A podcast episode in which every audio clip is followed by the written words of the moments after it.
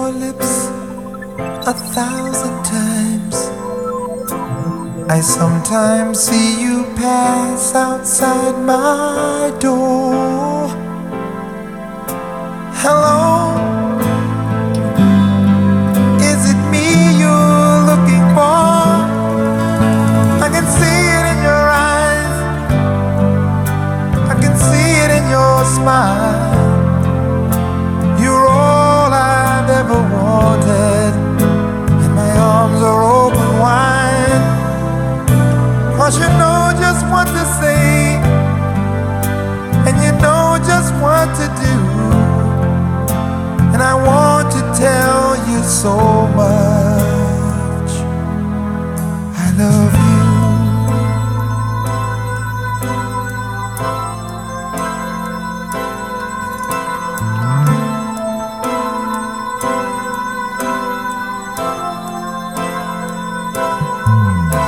I long to see the sunlight in your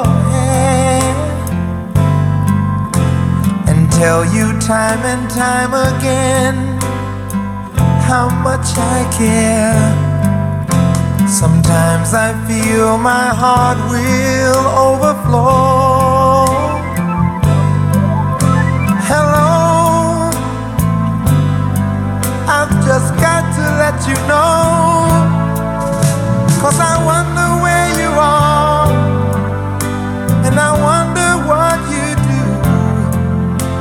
You somewhere feeling lonely, or is someone loving you?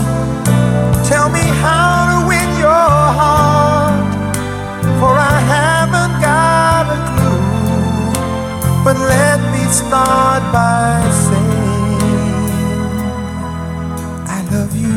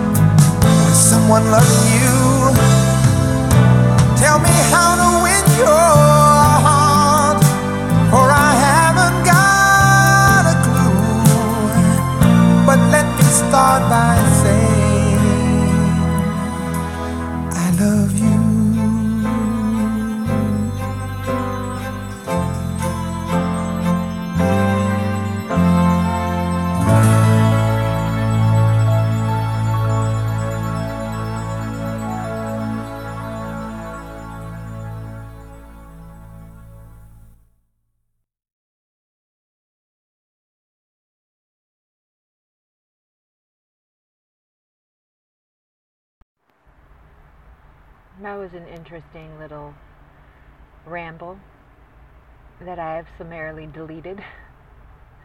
I gotta say, hello again.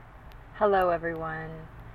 This is Hannah Smith of Friends at Roadside Shaman on Instagram with a fireside chat with you all. I'm at the roadside today. Hope y'all can hear me okay. I'm sitting in my car, waiting around in that little pocket of time between my obligations. You know, we all have like little random moments that we can capture here and there. A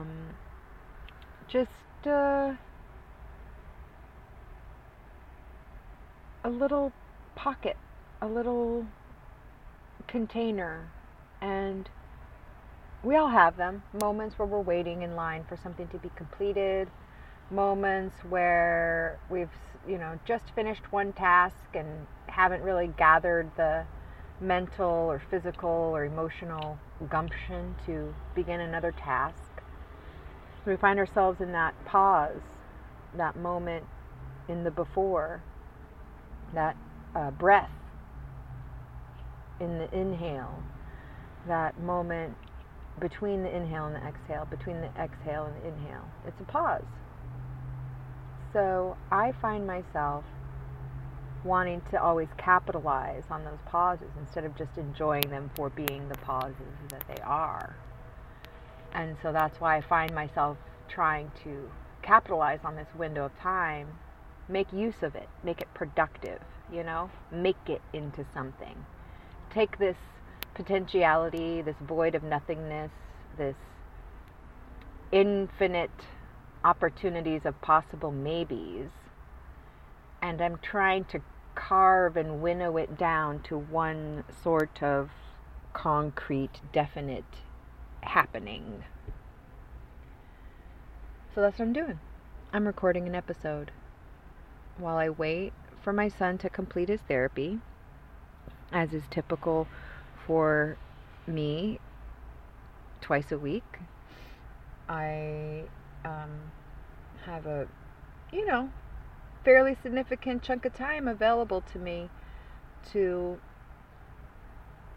rest, recuperate between driving, you know, rather extensive drive with some pretty intense traffic. I could just rest. Sometimes I could take a nap. I could go get a snack or a refreshment. I could go do shopping. I could do errands. I could take care of groceries. I could pre-plan or acquire our dinner because we'll be done right around dinner time. I could just scroll through the endless trove of information that exists in my phone. It's connected to the entirety of human wisdom and consciousness. I could meditate. I could commune with Madre Mary. I could walk in the sun. I could stretch and do yoga. I could meet a friend for a secret date. I could offer a course in emotional relationships with physical items. I could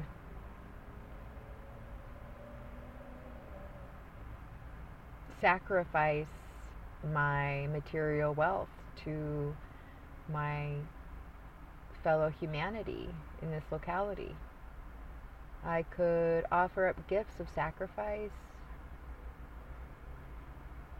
I could go and chill with a tree for 25 or 35 or 45 minutes. I could commune with the wind, watch the clouds dance into different shapes on the horizon. I could look for the moon. Oh, I'm always looking for the moon when I'm here because it very often is just starting to rise in the distance or set in the distance. I often get a peek of the moon here, and always the setting sun.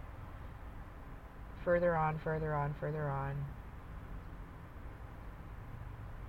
There's so many ways that I could choose to fill this unstructured, available time that is truly, it's split focus, because at any moment I could get called in, at any moment I could get called away, at any moment I could have to pause and start over because of a disruption, because that's what it is to be on duty, on call. I'm on call, guys. That's what it basically is. I'm on call.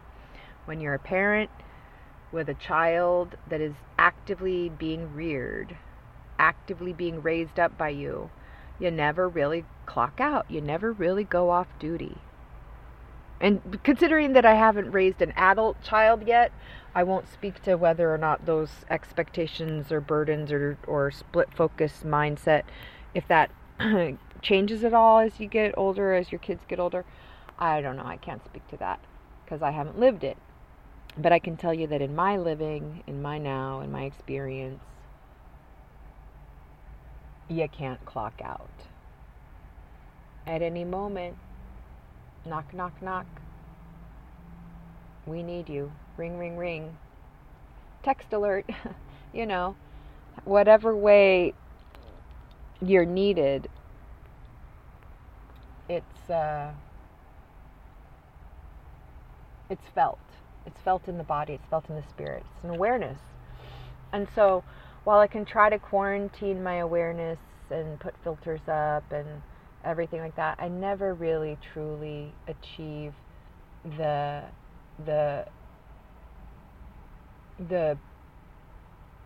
peace or the, what's the right word? Oh, English. Why do you have to be so English?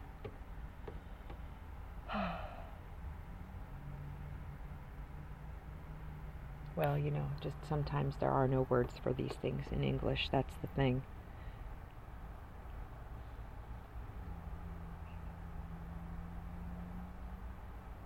The only time I really feel that clarity of 100% peace is when I'm in my state of oneness, when I'm in my state of, you know, shamanic flow, when I'm in my state of joy, when I'm feeling euphoria or ecstasy, when I'm feeling peace of resolution.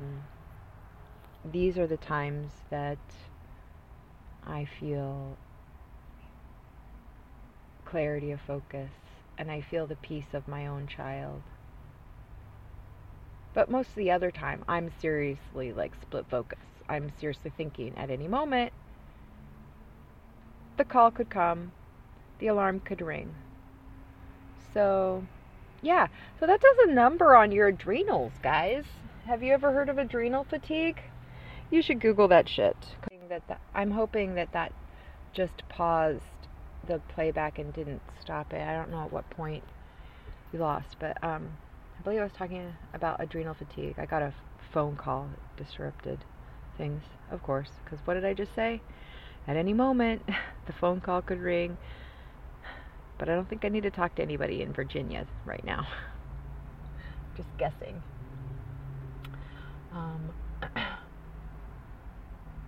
So yeah, adrenal fatigue basically means you've been in that state of fight, flight, freeze on heavy rotation for so long and for so intensely that your organs have quit on you. Your internal organs that spit out your stress hormones and your stress balancing hormones, well, the works are all gummed up. They can't kick out any more adrenaline. It's like the metabolic equivalent of being all cried out. Like there's just nothing left to startle you, to shake you out of your fog. You're just rubbed raw. The gears have all been shaved down. The solenoids don't fire. That's what it is to be in adrenal fatigue. So, I lived that way for a really long time. I was like one of those like zombie people that like sleeps from one task to the next and relied a lot on luck to get me through dozy moments on the highway, you know.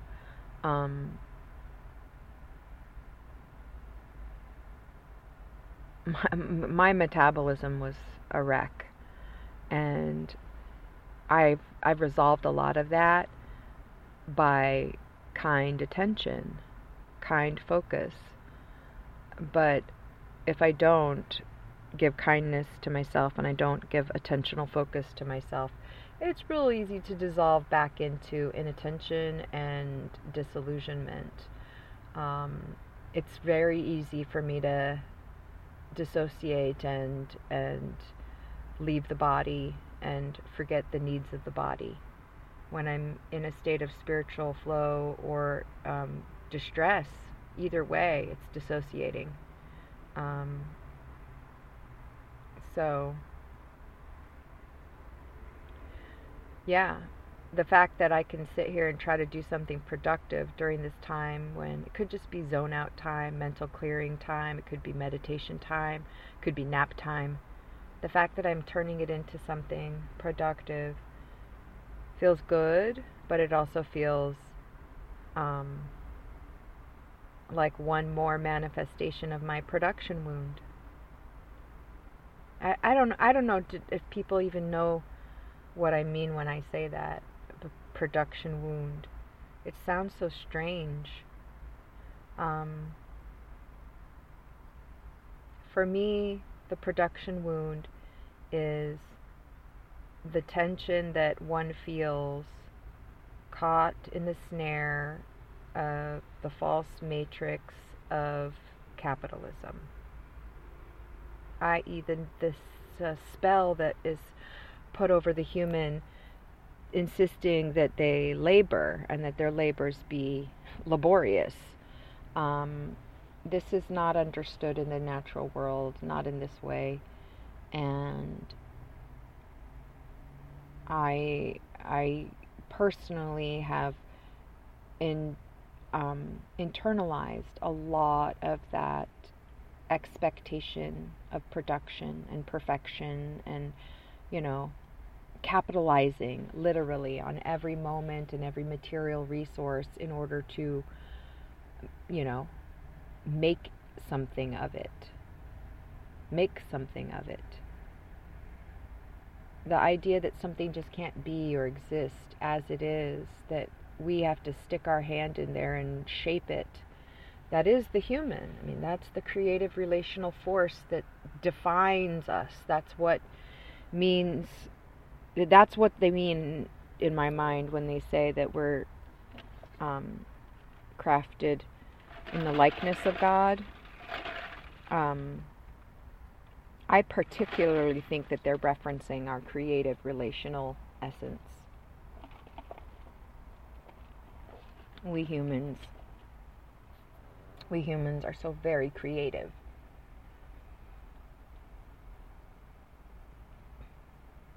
So, yeah, I did make use of these minutes, these moments, this time, this, you know, unstructured time, infinitely mutable moment that could have been utilized in any way.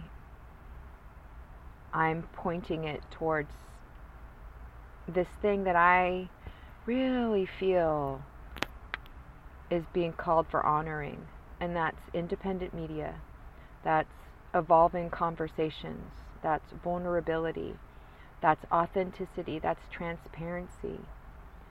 That's what this media outlet is actively generating and producing. It's hard work that I've been supporting on behalf of Mark and Holly and a lot of the people in this algorithm, in this little web of spirits. I've been supporting this work for a long time, and they've been doing this work for even longer than I've been supporting this work. And so the fact that I'm now shoulder to shoulder with them, under the yoke, equally bound in the effort, unified in that striving, I can't help but feel a sense of pride. I feel a sense of pride knowing that someone might be listening to Soraya and then hear me, knowing that somebody might be calling in to talk to Deborah or Holly and happen to hear something I said. I'm proud that Mark invited me, welcomed me, affirmed what I was saying and thinking and feeling, and said it had merit, said it had value, said it had worth, said it deserved snaps, echoes, claps, crumbs. I have pride. And I, unlike many, many, many previous times in my life, the pride doesn't come with a sense of shame, because in the past I often would feel a bizarre sense of wrongness any time pride arose in this vessel. It's very critical energy. I don't even know where it came from or what purpose it serves. And I do strive to quiet that critical voice inside me. Not to silence it, because nobody likes to be shushed. But I just want to quiet the critic enough that I can hear their words and intention without so much wounding and piercing in my ears. It's just sometimes that harpy is so strident, so shrill inside my head. I'm like, God almighty, who in the world ever spoke to me that way, that's the voice in my head? And I try to play back my memories, and I don't have a whole lot of conscious, recallable memories from my childhood, but I swear my voice inside my own head sounds meaner than my parents. You know, I don't know.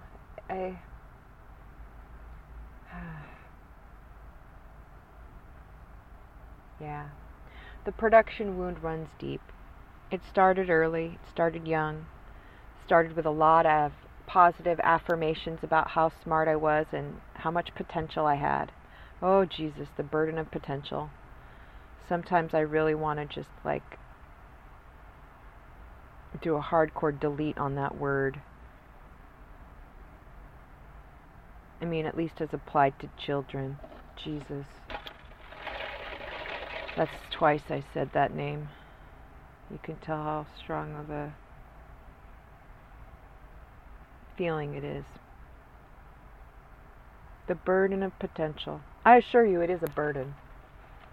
To have potential is a burden for a child.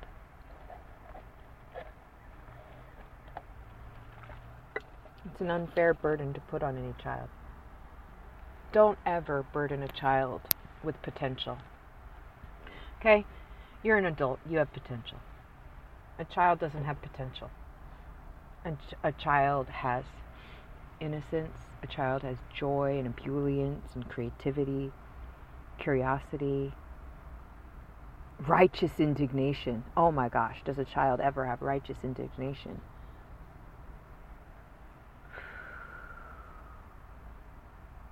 But a child does not have potential. A child is. And if a child is not appreciated in the state that it is, it cannot grow beyond that state. It cannot. It can only alter. And I'll just full disclosure here. Look, I'm going to get out of the vague and get into the specific. I can tell you what it means when you silence someone's voice. I can tell you what it means when you choose to shape someone's expression, their communication. I'm going to give you a little bit of an example.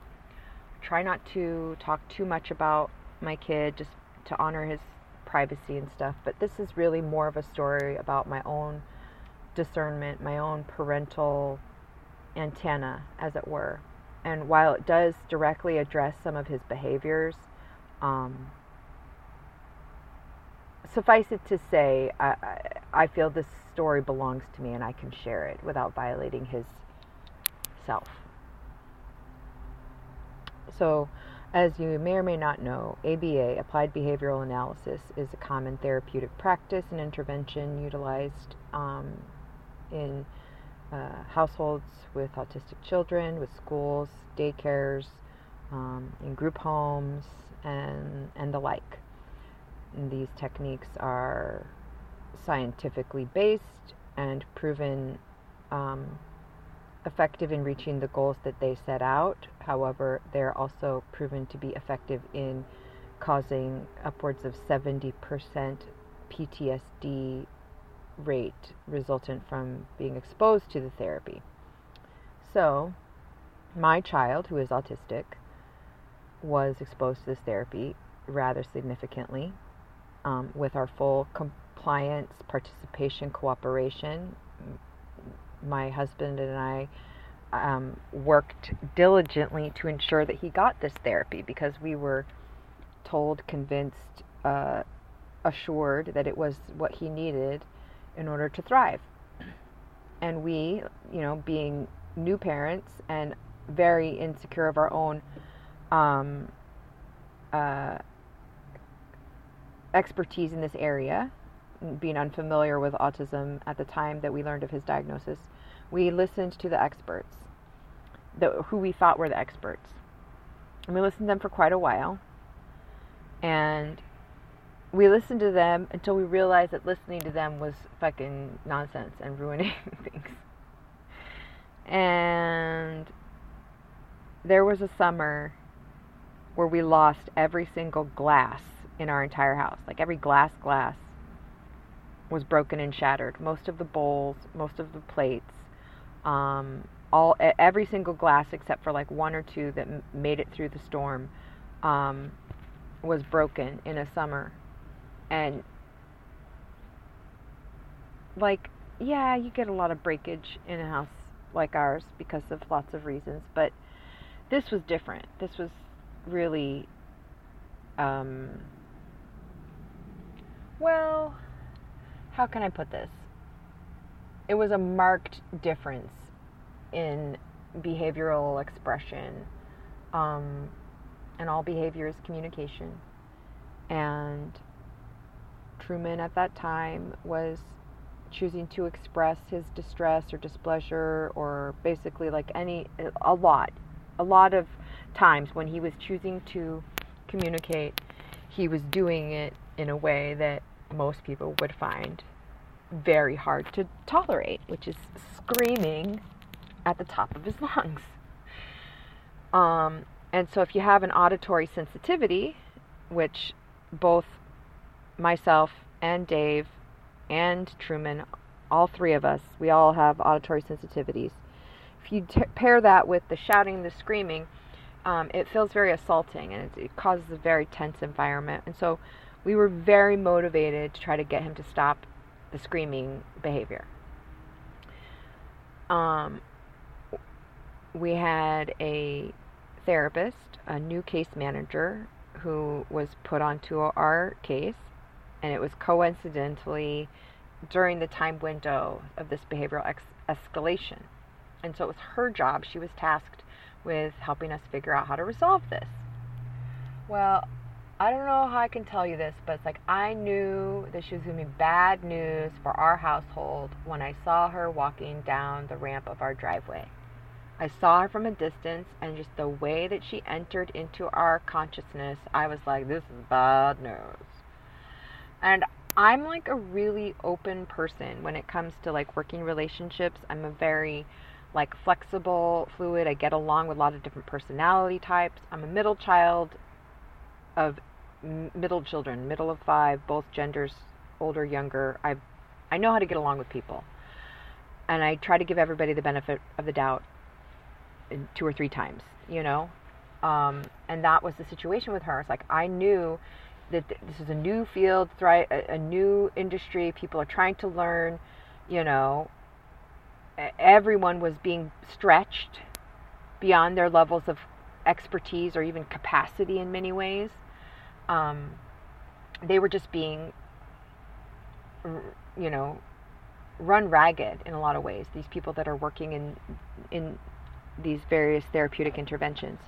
And so oftentimes they were put beyond their limit and did stuff that was either power struggle or just performative functioning in order to make up for the fact that they weren't trained. They had no idea what the fuck they were doing half the time, 80% of the time. And the 20% of the time they did know what they were doing, it was usually toxic and dangerous. So at any rate, this woman comes walking down the driveway, and I get a sense she's not for us. I kind of swallow it, stomach it, push it aside, kick it down the road, whatever. I don't acknowledge it. At least I don't acknowledge it fully, but I do ask questions.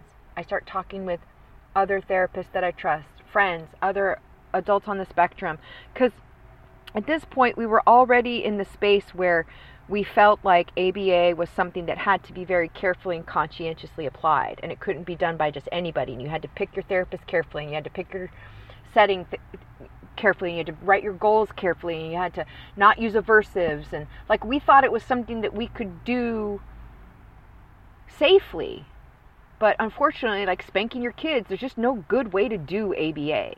There's no safe way to reach in and apply behavioral analysis to another human. Not if you really want to preserve their autonomy. ABA is a compliance-based system, and so you cannot create independent thought and action from a compliance-based system. It's physically, mentally, emotionally, spiritually impossible. Cannot be done. So, bad goals applied well really just doesn't get you anywhere. This is a long, random rambling anecdote, but I swear to you guys, there's a point, and it has to do with listening to your intuition, because this woman came into the house, started working with us, and her suggestion as a way to get rid of this screaming behavior was to offer Truman a functionally equivalent replacement behavior, which is a picture flashcard of something that he wanted to say, like some verbal expression that he wanted to say, yes or no, basically. In other words, that if he started to scream, we would offer him this placard or picture to use in substitute. Well, he very quickly stopped screaming. I mean, like within a matter of days, he stopped the yelling. But the replacement behavior that he chose, because you can offer a functionally equivalent replacement behavior. You can offer a bunch of functionally equivalent replacement behaviors. What you cannot do is make someone choose the replacement behavior that you want. We thought we could choose what he would replace that communication with. We were so wrong. He went from screaming to straight up physical destruction. When he did not have some sort of way to communicate what he was unhappy about or unclear about or confused about or scared about or tired about, all of his communication went from verbally inappropriate to physically inappropriate. He just started grabbing shit and throwing it and breaking it. Everything that wasn't nailed down became a projectile for a certain season. And it was like Hurricane Truman. No joke. He chose his replacement behavior. We didn't. So we can argue until the cows come home whether the screaming or the breaking glass was worse, but I can tell you that the screaming was less expensive and easier to clean up after, because screaming doesn't come with clutter or glass chips or cut feet or any of the other things that the physical destruction came with. So anyways, what is the point here? The point is, I went on for weeks with this woman in our life and in our house, trying to make it work.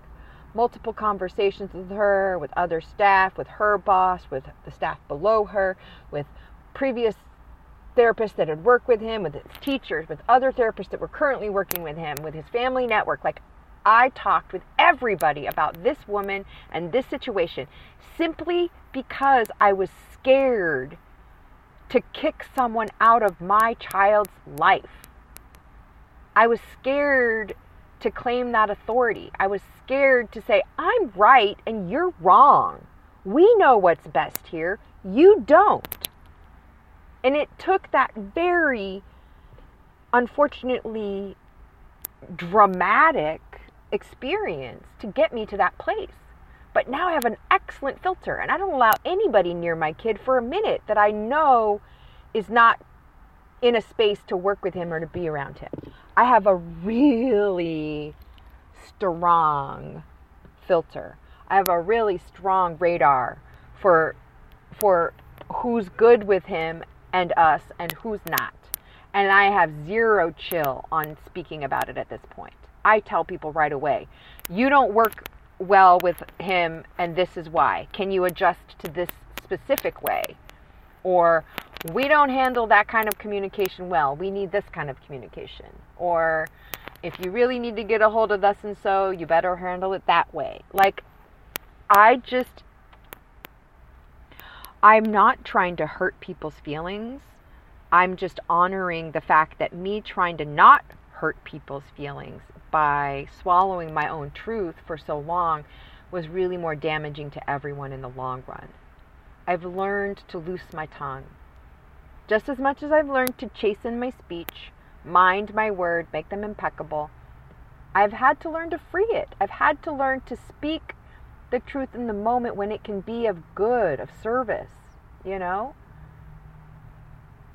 I should have kicked her out that first day. It would have been weird. It would have been awkward and uncomfortable. It would have been like, well, but she's the one who got assigned. Why do you have to be difficult, you know? But if they bring you spaghetti and you ordered lasagna, how many bites are you going to take before you complain to the waiter? You know what I mean? Sometimes you know the order is wrong and you know right away. And the longer you wait to speak up about it, the fewer opportunities there are to fix it. Everybody else has finished their dinner by the time you get your replacement meal, and they're all cleaning up and you're rushing through, and it's cold anyway, or not heated through all the way, or burnt or soggy. It's wrong. It's wrong. But had you said something right away, you know, or if you had spoken your order firmly, correctly, loudly, you know, clearly, maybe they wouldn't have gotten the order wrong. I'm not blaming you. Don't worry. I know. People get orders wrong all the time. Do you get the point, though, guys? The point is listening. The point is following the intuition. The point is sitting in your own authority, your own sovereignty. The sovereignty that you feel relies on how much you trust your discernment. How much do you trust you? How much do you believe in your authority? How much do you believe that you know what you're talking about? All of your authority comes from that inner knowingness. Everything else is just performative. It's fronting. All right, well, I don't know where I've gone from here, what I've done. I don't know how long this is. It feels like something.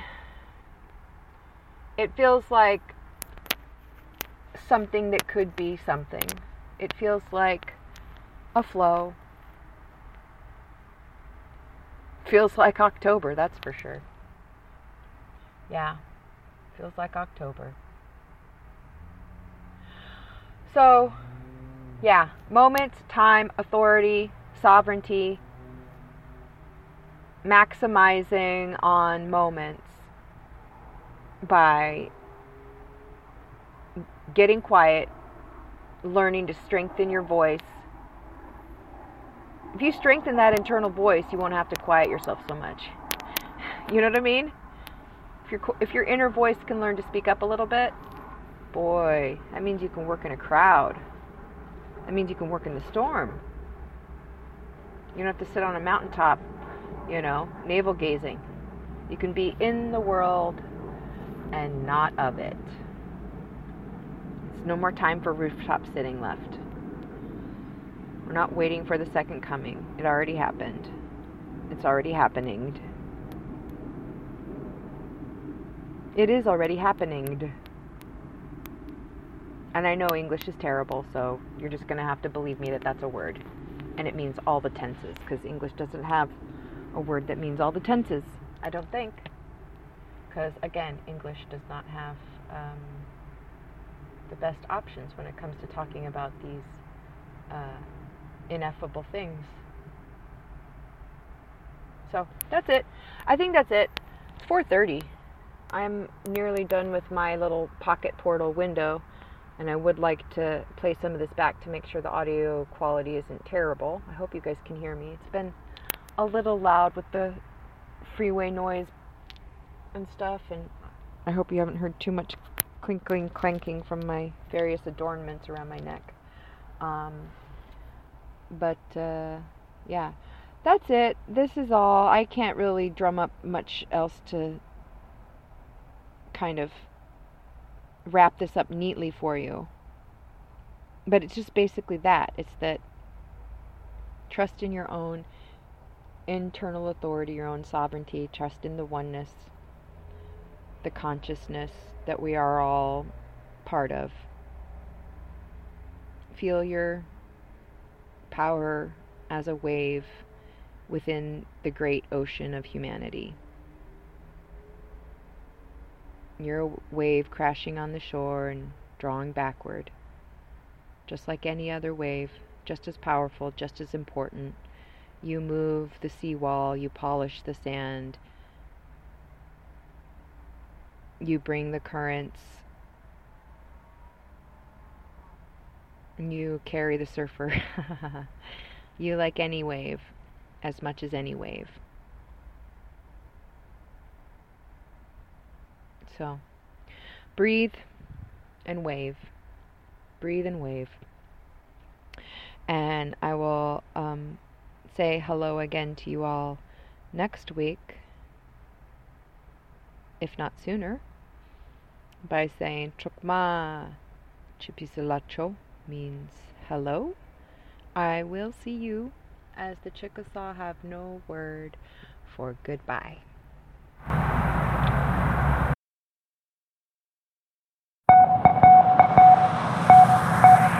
Broke down that I would drown, hoped I'd be found, for I hit the ground. Sundays at the corner of my eye. Hey, saw you weeping, saw you creeping, saw you sneaking in the shadows long. The fear so strong, saw you at the corner of my eye.